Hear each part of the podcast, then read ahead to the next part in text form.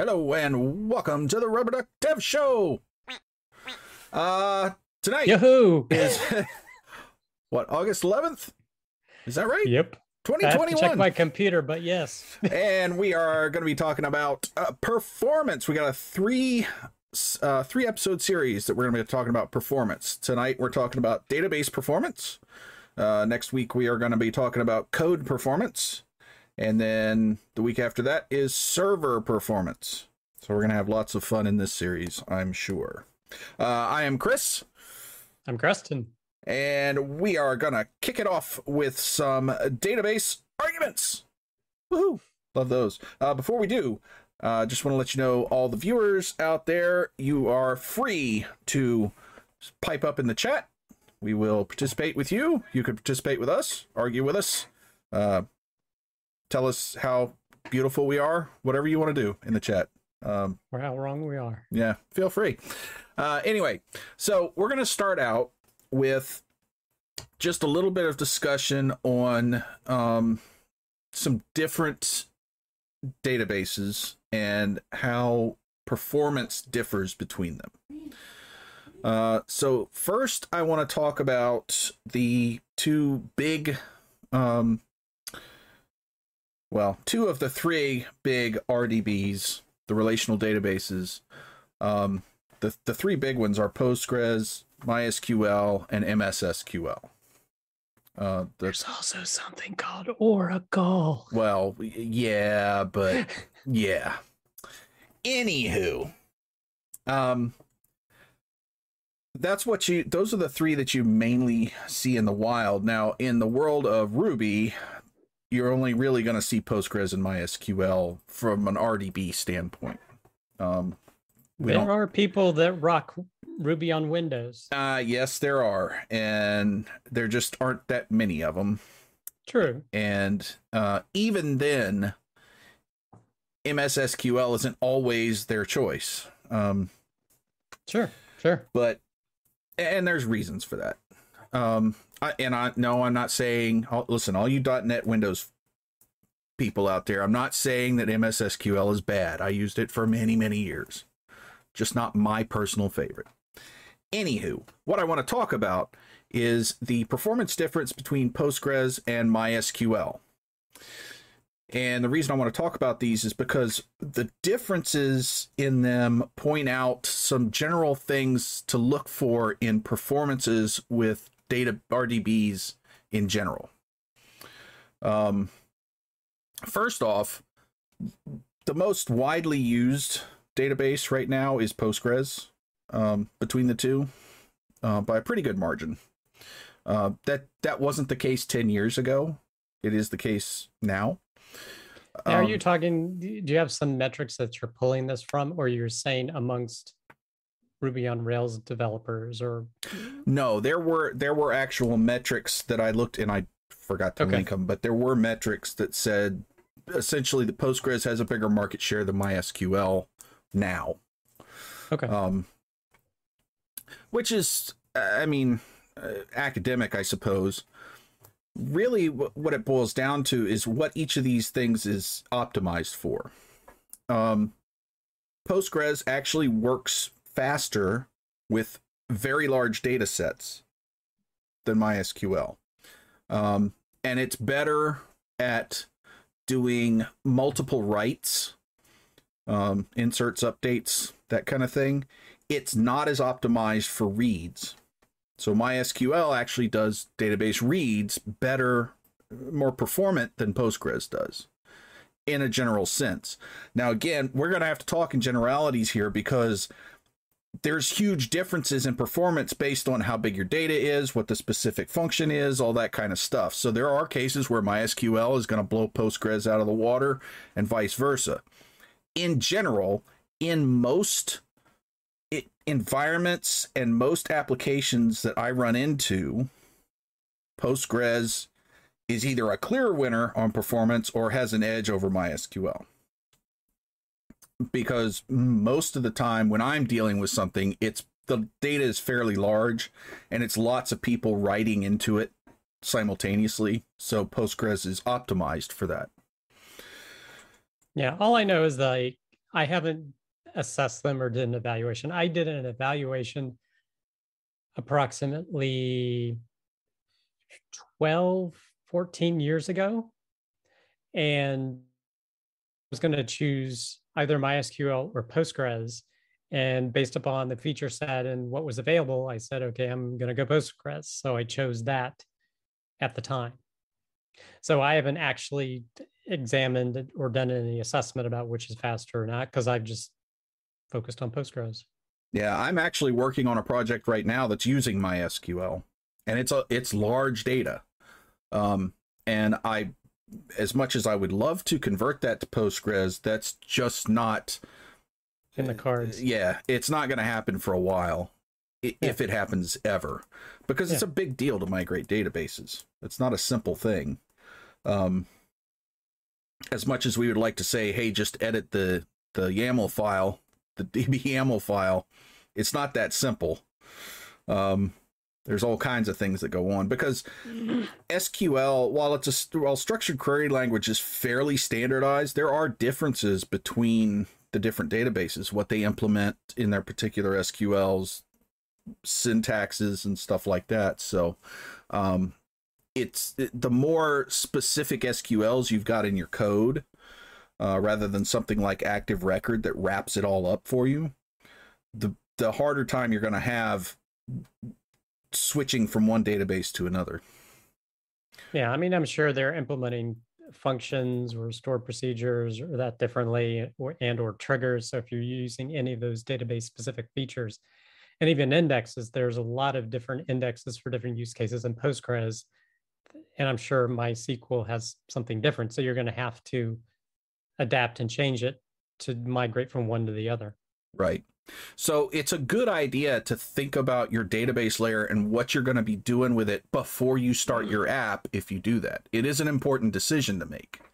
If you're going to have big data with lots of writes in it, probably want to go Postgres. If you're going to have a small database with mostly reading and very little data changes, MySQL might be better performant than Postgres. Although, that being said, that leads us into our next kind of comparison. You may actually want to go with a NoSQL if you're not doing a lot of data changing. So, depending on your data structure. So, we're going to talk about the the, the performance comparisons between relational databases and NoSQL databases. And NoSQL are things like Redis and Couch and Azure Cosmos and things like that. MongoDB. Right. Um, they, and within that, I think there's also a separation between document oriented databases and key value databases. Correct. And and even in there, you know, the difference between document and key value, there one of those is more performant in certain situations than other ones. It just depends. But as as a group, no SQL databases are typically better for unstructured data that's just kind of lists of key value pairs or something like that, like a cache database which is what is Redis is often used in the Ruby world as a cache backend. Um, so because it's just a series of um, key value pairs and it doesn't have to do a lot of organization. If you're looking for something like financial systems or things that need multi-record pulls, um, tables, graphs, things like that, relational databases are typically faster for that kind of stuff. So um, that's another important consideration when you're thinking about your database layer is what am I going to be doing with this? And it is not uncommon for those things to be used together. In Rails, we, we see that all the time. Postgres is your RDB that's used for your data storage, and Redis is your cache backend, and it also handles things like Sidekiq, your your external jobs and uh, yeah, more ephemeral. Stuff. Maybe a way to say less. I mean, caching definitely, but it's kind of like your ephemeral data. Yeah, right. So it's not uncommon to see those things go hand in hand and be used concurrently for different aspects of the overall ecosystem of your app because each of them does better things. I would never want to use an RDB for um, caching because I mean you can, but it's just not good at that. That's yeah. it's you know. Mm. Um, likewise, I would never want to use a NoSQL database to create a financial app like Quicken or something. It's they're not good at that. Um, now there are. I bet there's some people in the comments are like, oh, but okay, yes, it is. Uh, yeah, well, and and again, I, I have to talk in kind of very general terms here because there are specific.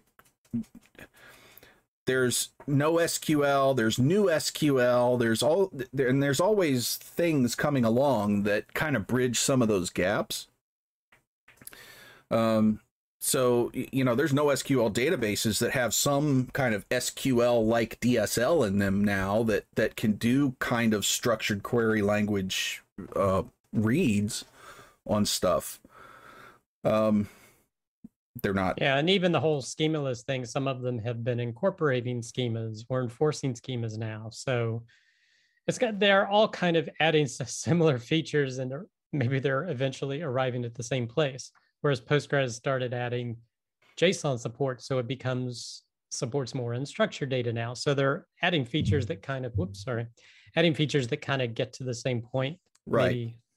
Yeah, because like down the road, Postgres JSON JSONB files um, with with the right kind of index on them, you know, I I've used those to actually in large systems to actually store rather than putting settings for something in individual fields, I'll just have a settings JSONB column that is um, that has like 40 different settings in it.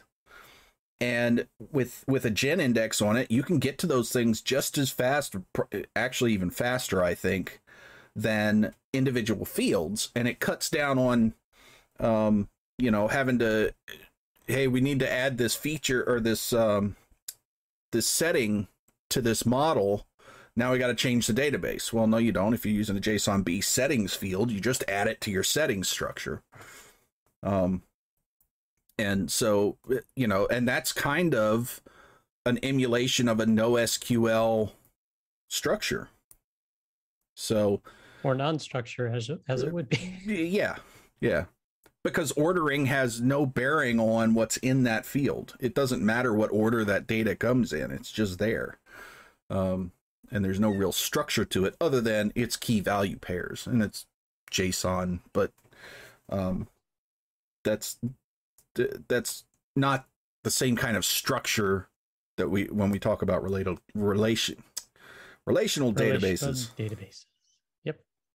Anywho, so yeah, I, the the big point of this beginning of the conversation though is you really need to think about um, your database layer when you're designing applications because that has a can have a very big effect on how hard it is to scale it how hard it is to um to to change it and how fast it can be how much data it can handle.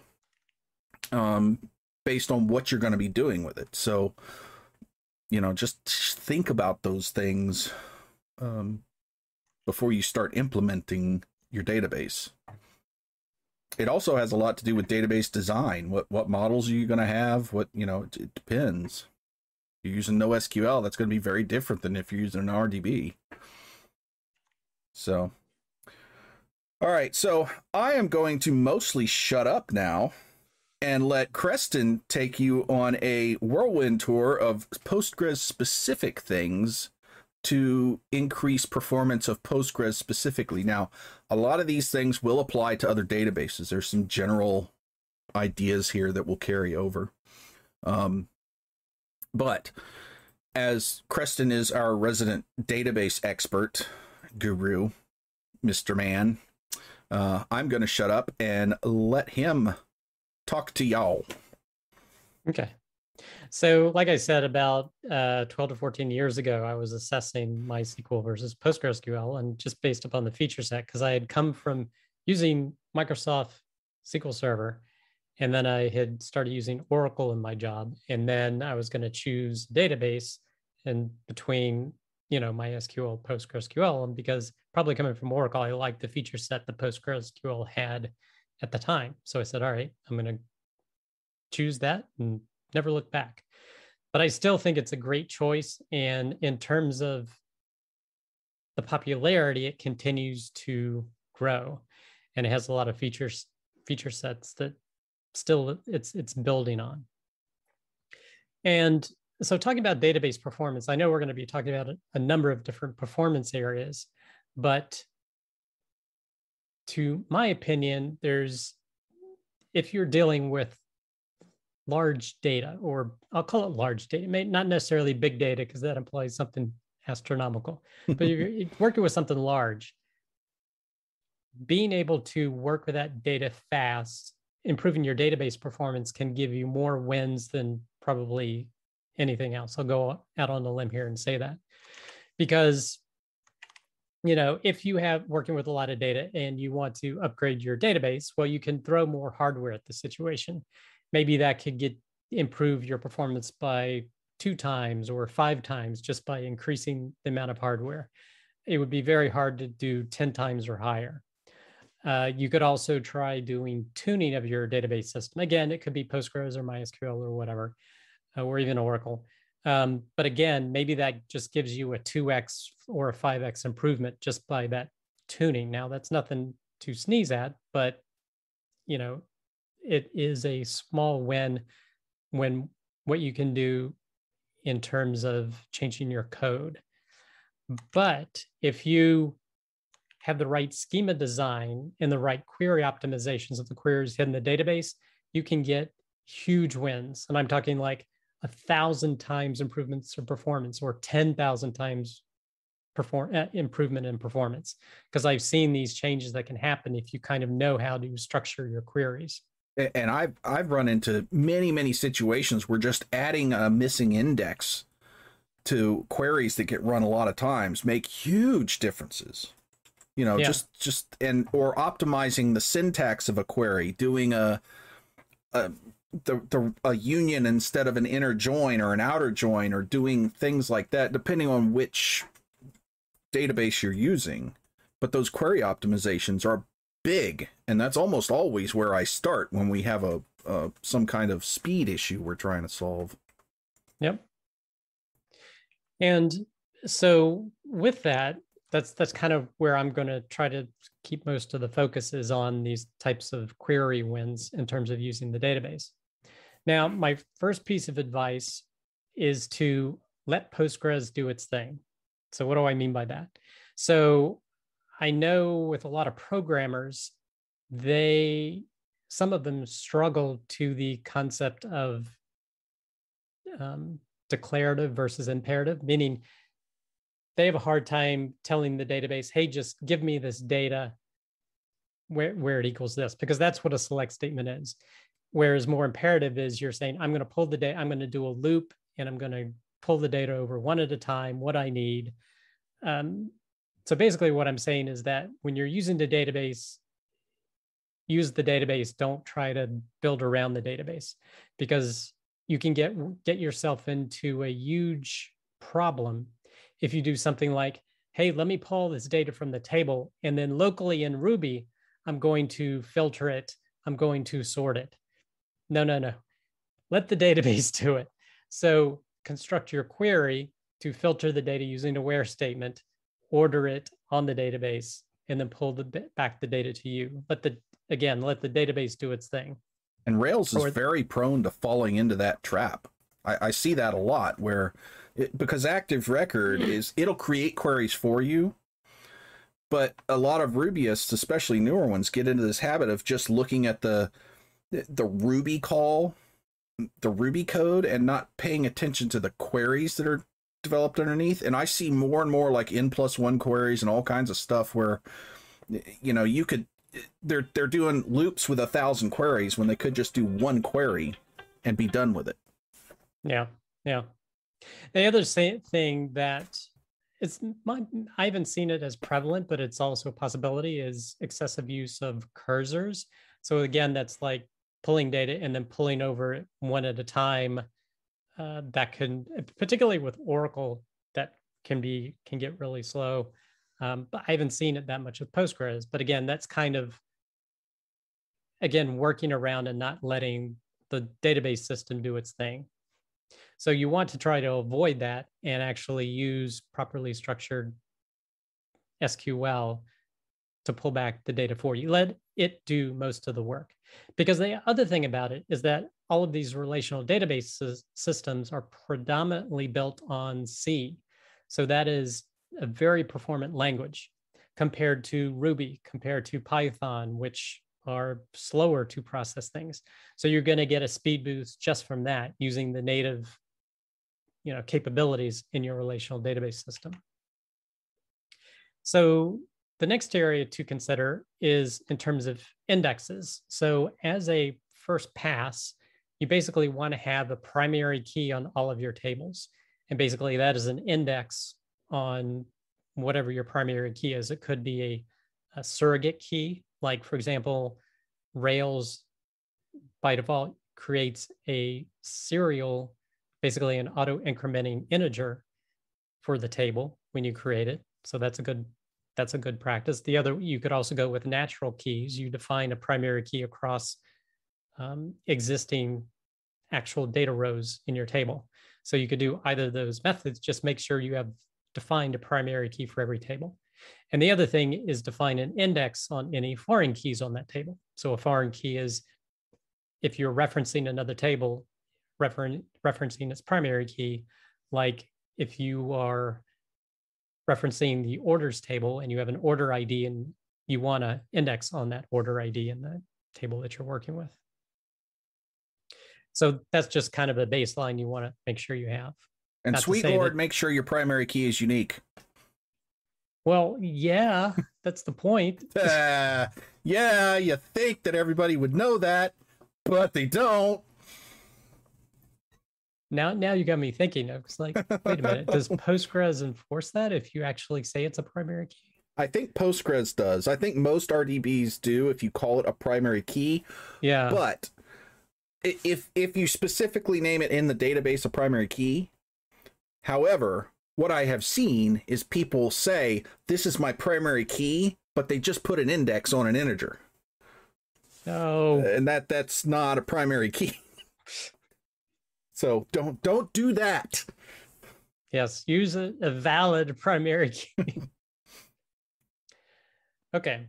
Um, so the next area that you're going to want to think about, particular, particularly as your database size grows, is um, what kind of maintenance is necessary to keep your database up to date. Now, I'm not talking about maintenance here per se, but Postgres for example, has a process it calls vacuum.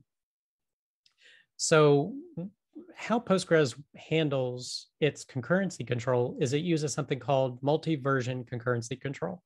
So what that means is it keeps multiple rows of data as it incorporates changes or deletions so that other people who are using the database system can potentially get a different version, a different view of that data. So for example, when I go and I update a row and I update in a column, say A to B, it actually retains the old row for as long as that version needs to be around based upon who else is connected. Then vacuum comes around and essentially vacuums up or deletes that row so it doesn't exist anymore. So that's the main purpose of vacuum, but vacuum also does other things to help um, keep your database optimized.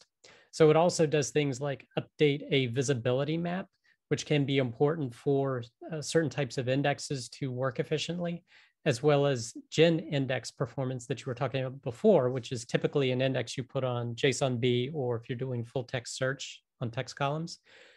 That becomes very important, the frequent vacuuming for that. So basically, you want to take a look at your Postgres tables to make sure that they are um, vacuumed on a regular basis and that you have auto vacuum running. Now it runs by default. And again, if your database is small, you probably don't need to worry too much about this. But as your data size grows, that becomes more important is vacuuming frequently enough. The other thing that also vacuum handles typically when it runs is doing an analyze. And what that analyze does, it's a separate process, but it works within vacuum, is it analyzes all of your data to collect statistics. So how Postgres works or the planner works, when you give it a query, the planner looks at what you're asking for, looks at the structure of your table or tables, the indexes that are available, as well as statistics about what values exist within each column. So, for example, the statistics of a column that just has, say, three values in it will be very different than an unique ID column that has all sorts of different unique values. So those statistics are, are stored and they need to be kept up to date so the Postgres planner can understand how to best structure the query to give you the data you need. And the planner, so, so let's, you're saying planner just quickly. So you're talking about the thing that decides which indexes should I use, which order should I execute these bits in, that kind of stuff. Right. Again, because you're just saying select um, all these orders after this particular date and join it to the warehouse warehouses that exist in the US, you know, all your query that you're asking for that information, it's the planner that actually does the intelligence of, okay, I'm going to use choose to use this index and this index in this table and do this type of join on them and then do a filter by this. So it's the planner essentially doing the coding for you. Mm-hmm. So someone's developed, you can call it an AI if you want, circa 1980. So it's basically deciding the query that you give it, how am I actually going to execute it? So that's what the planner is. So it needs this statistical information to give the best, to make the best plan to pull up, pull out your data efficiently. So like vacuum, you're going to want to make sure that you're analyzing frequently enough so that your statistics are up to date. Okay, so the next area to talk about is that when you're actually having problems that you want to identify what's going on. So for this, I'm going to take a look at this. So the number one extension, in my opinion, to do this is PG stat statements. Links now again, below. Pardon me. Links below. yes, links below. So Postgres has this concept of extensions. So you can basically add additional modules to Postgres to give you additional features. And this, in my opinion, is probably the most important one that I always install. And it's called PG stat statements. And it's basically collecting statistics on all statements run against the database. So it's a view that, excuse me, it collects all the inserts, deletes, updates, selects that are run against the system and it gives you a parameterized view of them. So for example, if you have a table that says select, you know, all from the orders table where the ID is two, and then you have select all from the orders table where ID equals five, those are essentially the same query, the same plan will essentially be used. That just shows up once with select all from orders where ID equals like dollar sign one. It's basically a parameterized version of the query, and that's what it stores in PG stat statements. Now, I'm sure other databases, I haven't used Oracle or MySQL frequently enough, but I'm sure they have something equivalent that allows you to look at what statements have been run on the database system over time. Now, this gives you information. First, it shows you that parameterized query, so you can look at what query you're talking about, but then it lets you know was the right? Okay. So it gives you, let me see if there's a better version of this because I was looking at, no, okay. So it lets you know total um, time spent spent doing planning, total times spent doing execution, how many calls, how often this query was called, now, to me, the most important, one of the most important things I like looking at is uh, the total time spent on the database running the query. Um, it looks like this, like total execution time.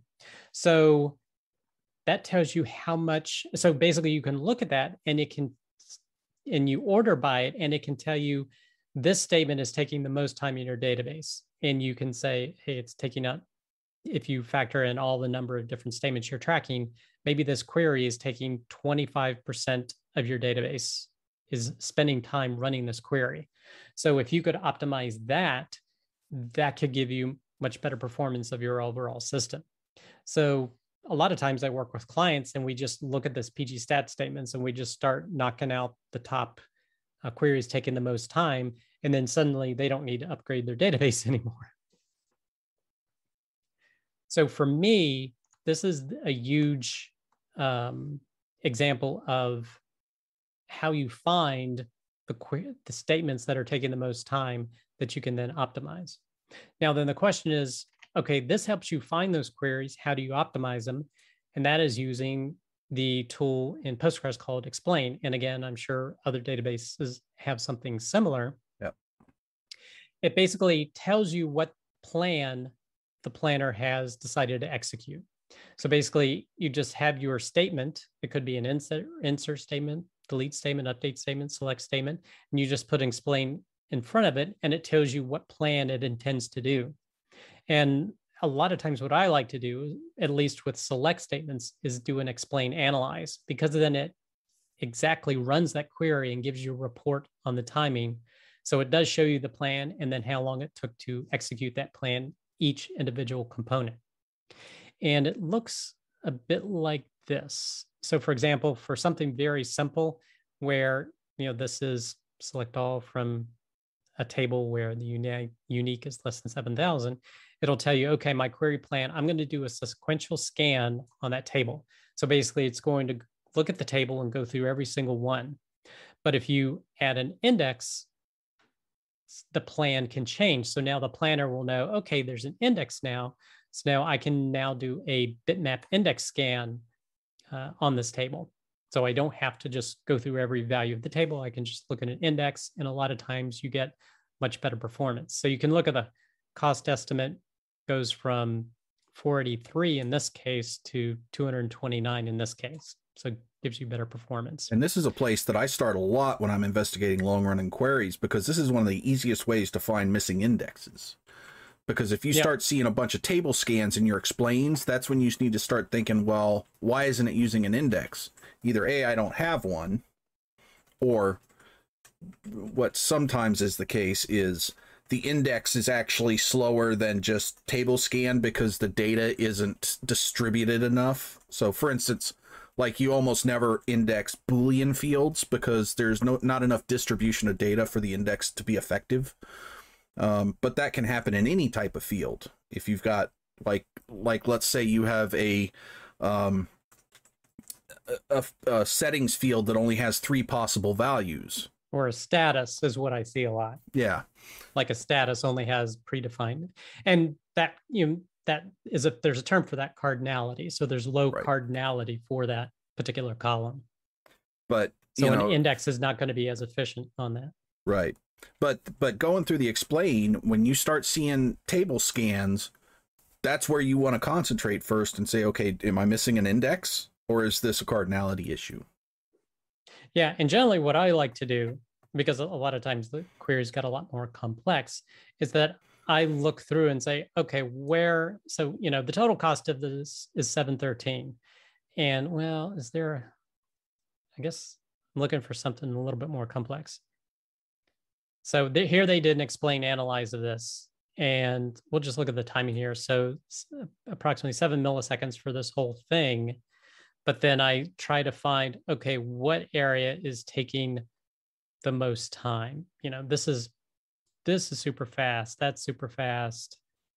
Starting to get a little slow here.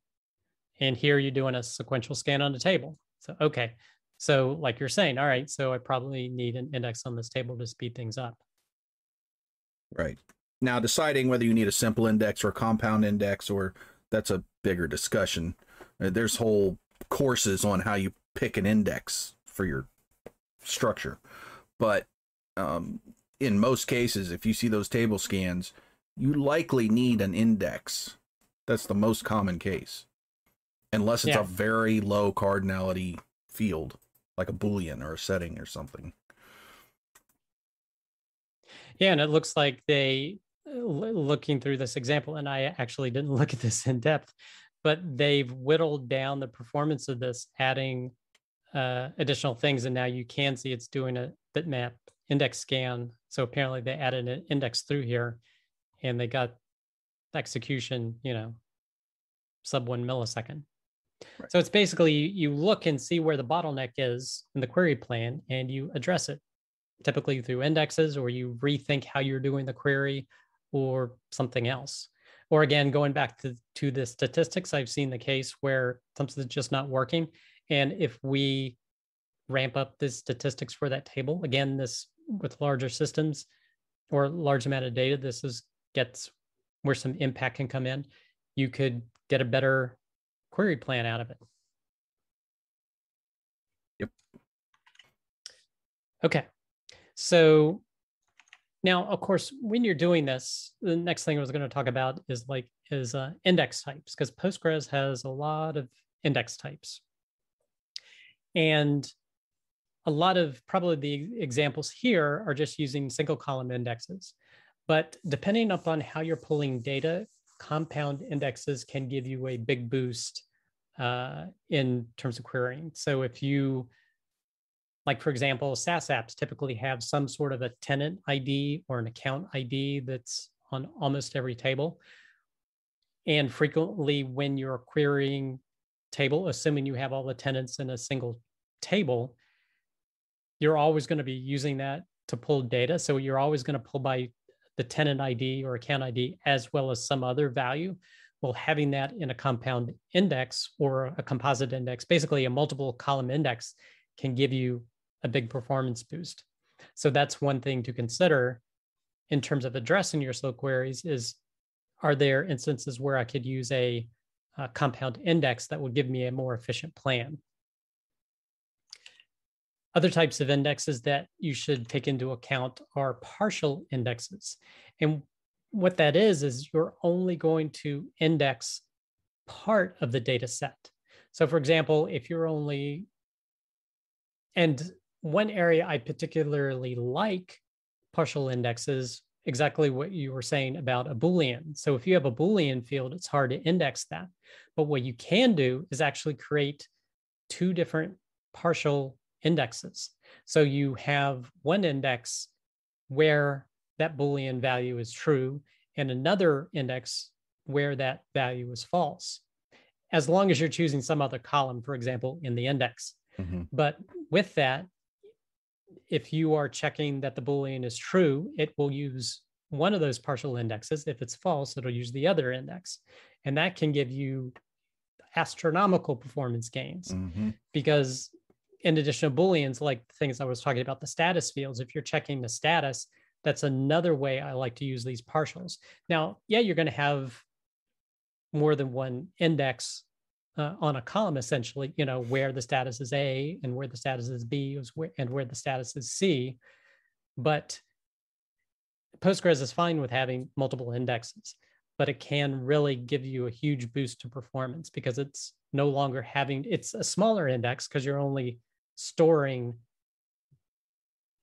uh, just part of the data and it doesn't have to scan through that status column it just chooses the index to use and it's scanning everything else And while we're talking about indexes, let's let's touch real quick on why would I not just want to throw an index for every field in my column?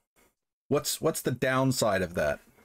well the downside is the for uh, maintenance so basically every time you're going to insert data or update data those indexes have to be updated as well particularly if the data is um, going to be impacted uh, what you're inserting and update is going to be impacted uh, because it's in the index. So you want to be cautious that it's going to diminish your insert update slash delete performance.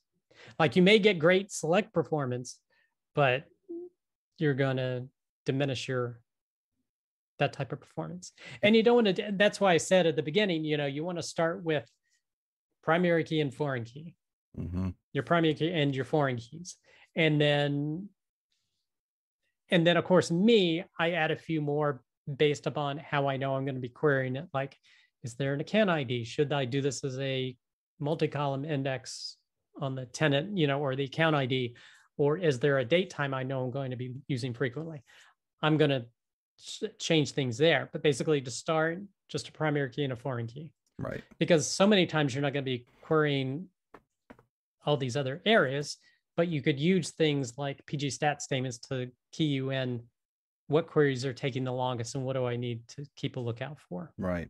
And it's important to understand how indexes work in, in your particular RDB because uh, that's one of the reasons you don't want to typically index low cardinality fields is not because it's bad to index it from a theoretical standpoint, but because it doesn't help you enough to overcome the loss of performance you get by having to update that index every time you change the record. So understanding how those things works helps you make better decisions about which indexes you should use and when you should use compound versus single indexes and when, you know, that kind of thing. So it's really important to understand indexing strategies in the database if you want speed improvements because indexes like I said, when we have a, a speed issue, when I'm trying to tackle a speed issue, the first thing I do is look for slow queries. And when I find them, the first thing I do in there is look for index problems. And that's usually yep. where I can get 90% of my performance increases. Yep.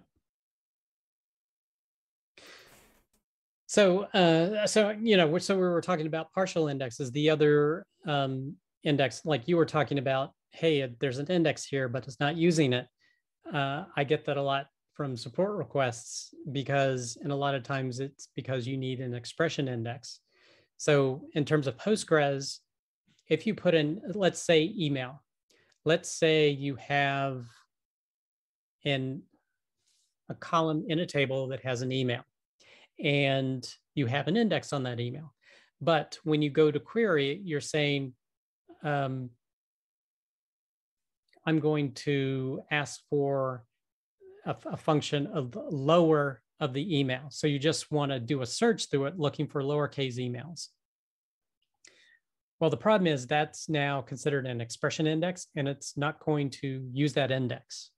So what you actually need to create if you're going to query this email field that way, like you know you're always going to be using this lower or lowercase function to query that column, you need to add an index that has that function in it. And then Postgres knows to use it. So you can't just have an index on email. You need to do an expression index on email where you're saying lower, lowercase the email. So that's another index consideration you need to take into account. And you know, you can see that when you do an explain analyze, why is it not using the index? Well, it's because of that. Or I've seen also cases when people are trying to do a search. So particularly a wildcard search where you're just looking for an instance of something within a text field. Indexes aren't going to really help you there. There are certain ways you can do a B tree index such such that you can say look for maybe the first part of it, but trying to find a text string within it, it's not going to work but there, then you're looking at different features like full text search engine indexes. So these are mm-hmm. entirely different features of Postgres that'll enable you to index this text and be able to retrieve it very quickly. So yeah, GIN indexes. Another thing you may run into. Yeah, GIN indexes and full text indexes are a much different animal than than just data indexes like we're talking about here. It's it's almost like they should have named them something besides index because it's almost a completely different thing other than conceptually it's ordering data and making yeah. it searchable. Well, I but... mean, there's a lot of different indexes, you know, RUM and GiST and BRIN and you know that have all their different use cases.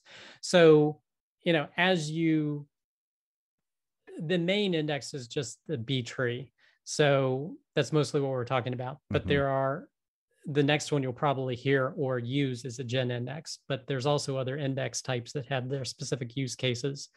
Like if you're doing geographical information systems, you're going to be using SP-GiST or just, you know, but as you get into that, you can, you know, do some more right. research in that area. And I think we should kind of describe, at least for Postgres, GiST so people understand that there's the data tables, and that is called the heap and that's one structure.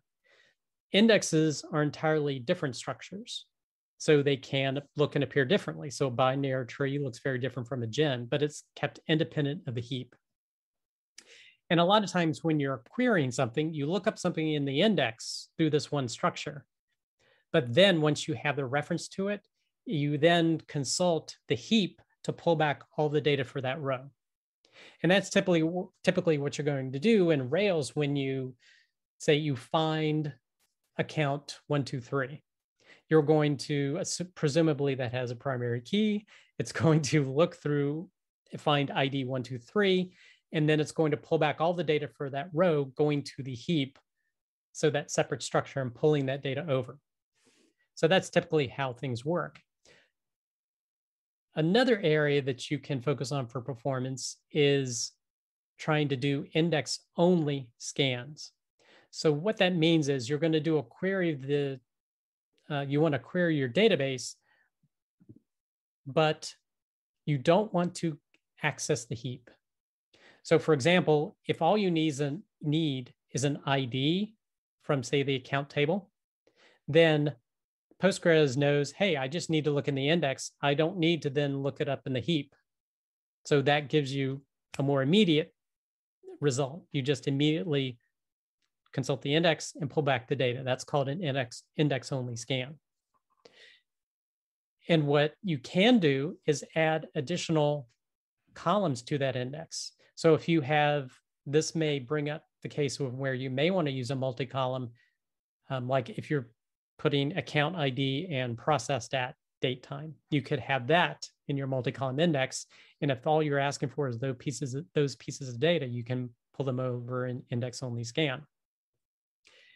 And if you're using later versions of Postgres, there's also the include statement. So what that means is you can actually, to your index structure, add additional columns to be able to get more index only scans. So those columns will be pulled over with your index only scan. And that's a huge performance thing, especially I see this a lot in Rails where people just say, give me the entire record.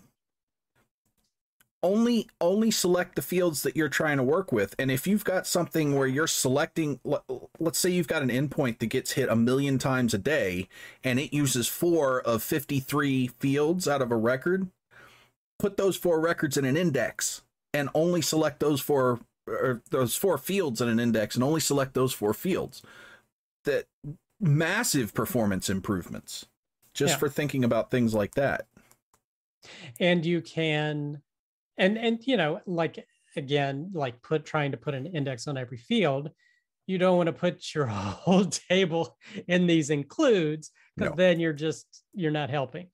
But there's a balance your index becomes the heap. Exactly exactly. You know you're doing double time and then your boss is coming to you why are we using so much space in the database? You know. Mm-hmm. so it's it's a balance but for certain use cases they could give you they can grant you you know huge performance improvements. Yeah, like if I had a if I had a query that was running 20 times a day and it used five fields, I wouldn't bother to index those five fields. It's not running enough. But if I have one that's running a million times a day, that's probably worth an index. Yeah. Yeah.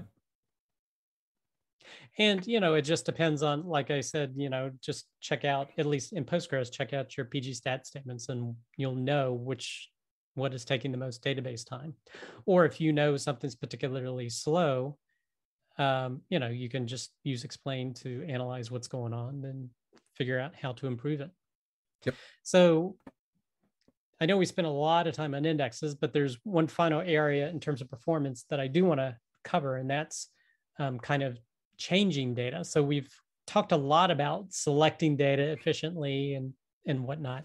But just wanted to talk a little bit about that. So Postgres is very good at inserts in terms of speed. Uh, you know, the primary reason is that there's no locking going on because whenever you're going to do an update, it requires a lock. And this is true for all relational database systems. So, but also the updates are more harmful with Postgres compared to some other relational database systems due to its multi-version concurrency control. Again, because it keeps those old rows around in the table. So if you have, you know, a one row table, but there you update that one row in that table 50 million times a day. You've just generated over that day 50 million rows in that table. So essentially, you've you're probably going to be bloating the table because vacuum can't keep up with the volume of data that's being updated. and again, you're probably going to have logging issues and whatnot. So Postgres does have issues with that. There's other database systems that do it, handle it differently. So they have a separate um, undo or rollback area. So basically, they update the, that row in place. So that row in the one row table gets updated 50 million times. But those 50 million history transactions are stored in the undo or the redo. Um, so it's hard to do a rollback with that with these other systems, but they're not going to create the bloat problems that Postgres does. So all that being said, when you're dealing with Postgres, particularly, and other relational database systems, it's usually more performant to do an insert versus an update. So if you have that case where you need to update something 50 million times, you may want to consider doing those as inserts and then deleting them later or reach to another data store to do that. Do something in Redis that then updates something in Postgres maybe every hour with what the current value is or something. You know, so it's just something to keep in mind when using your database system that particularly relational databases there's a higher penalty for updates and deletes versus just straight up inserts when modifying data. Yeah and and deletes in most rdbs are pretty expensive operations too. Yeah. um, from performance standpoint. And uh, they also cause uh, some I won't say issues, but they cause speed, I guess, in the vacuums because when you delete a record, it's not actually deleted, it's just marked as delete, and then the later on the thing has to actually expunge all that mess and there's just more stuff to do. Um also it it it's a lot of funny a funny story about deletes that um I run into There's always lot. funny stories about deletes after the fact. yeah. but I run into this a lot, and it's it, uh, this isn't a, a destruction of important data thing. This is a it causes so much confusion in people who are uh, in new programmers because they don't realize that most RDBs just tag something as deleted. And if you start inserting new records, it starts backfilling those slots. So if you do a select statement with no ordering, yeah, you'll start seeing and... records in all kinds of weird orders. And they're like, well, yeah. wait a minute, I just inserted these. What are they doing way up here? Well, it's because it just reused one of those delete slots. And they don't understand how that works in a database, really. They think delete means just get rid of it and then start adding stuff to the bottom. But that's, and it's just funny because I see that a lot when I'm when I'm talking to newer programmers that haven't run into you know they're just starting to get into databases and stuff. And they're like what is going on here? These should be at the bottom. No that's not how DBs work. Yeah. So that's that's what they made the order clause for right. That's why you have to do that. Never one one of the cardinal rules that I see broken a lot is never assume order in a database, you have to specifically tell it, I want the records in this order. Otherwise, you can't count on any order in a database. Yep. Ever. So if you're doing reporting and you're running queries that don't have an order statement, you're doing it wrong. Just you just are. And it's going to bite you at some point. Um Well, the worst delete stories are executing a delete statement without a where clause. Oh God, yeah. Fortunately, I've only ever done that with staging data, never production data, but it can easily happen. Yeah. I've I've been lucky. I'm also extraordinarily careful with delete statements because Well, I always select exactly what I'm going to do. And then I delete the select and put delete. So there's always a where at the end. yeah. So But an even safer way to do it is to use some program. Like I know people that, oh, I never access the database terminal. I always use Ruby to do my query because they don't want to accidentally do something that blows away their data. yeah. And with deletes, that's not a bad idea. With the other stuff, Yeah. meh.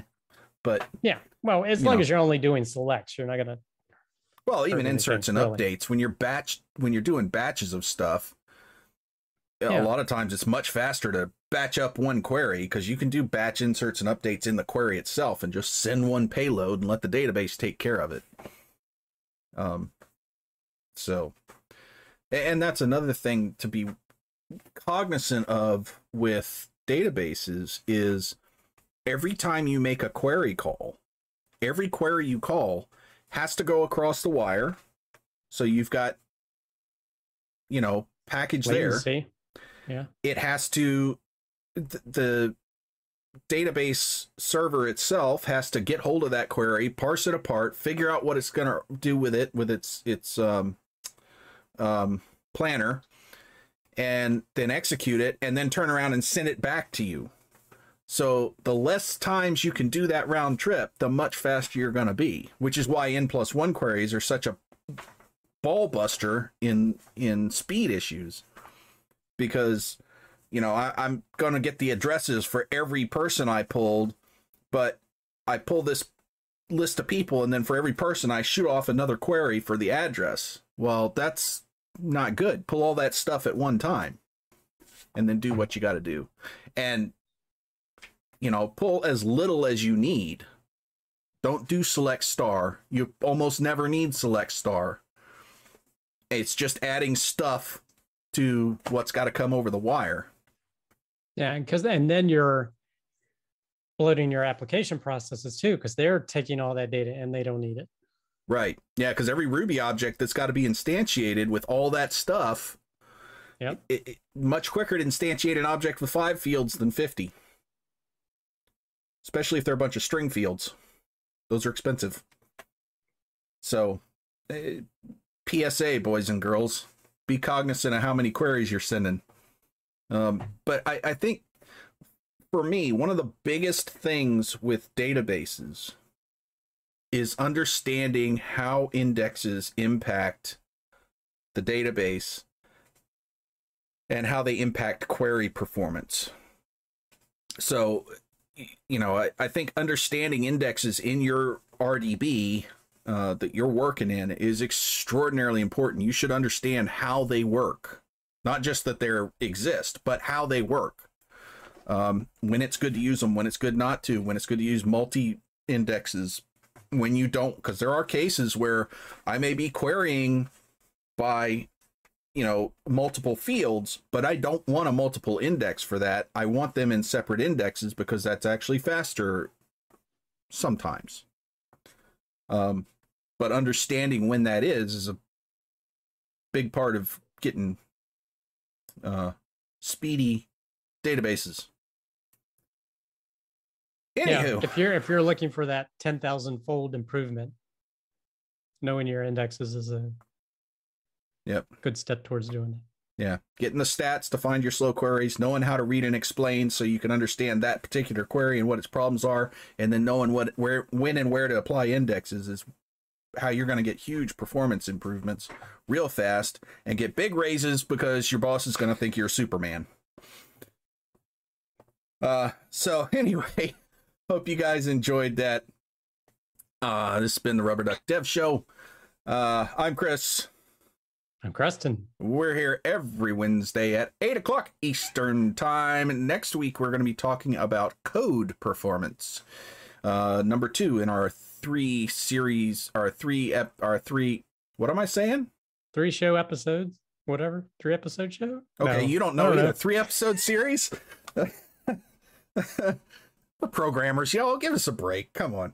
Uh, anyway, um, if you enjoyed that, please like, subscribe, comment, smash all the buttons and ding all the bells. You know the deal. If you're looking for, um, if you're watching this on YouTube, we've got a lot of good links down below. If you're watching this on Twitch, uh, go look for it in YouTube where the links are. Um, No, or go to the website, the Rubber Duck Dev Show. Right. RubberDuckDevShow.com has all the links with each video as well. Also, we got we just got so much stuff going on, I can't keep track of it. But anyway, um, we'll be back next Wednesday, eight o'clock on Twitch and YouTube with more fun. Make sure you bring your friends, bring your kids, bring your grandparents. We don't care who you bring, just bring somebody. And until next time, happy programming. Bye. Bye.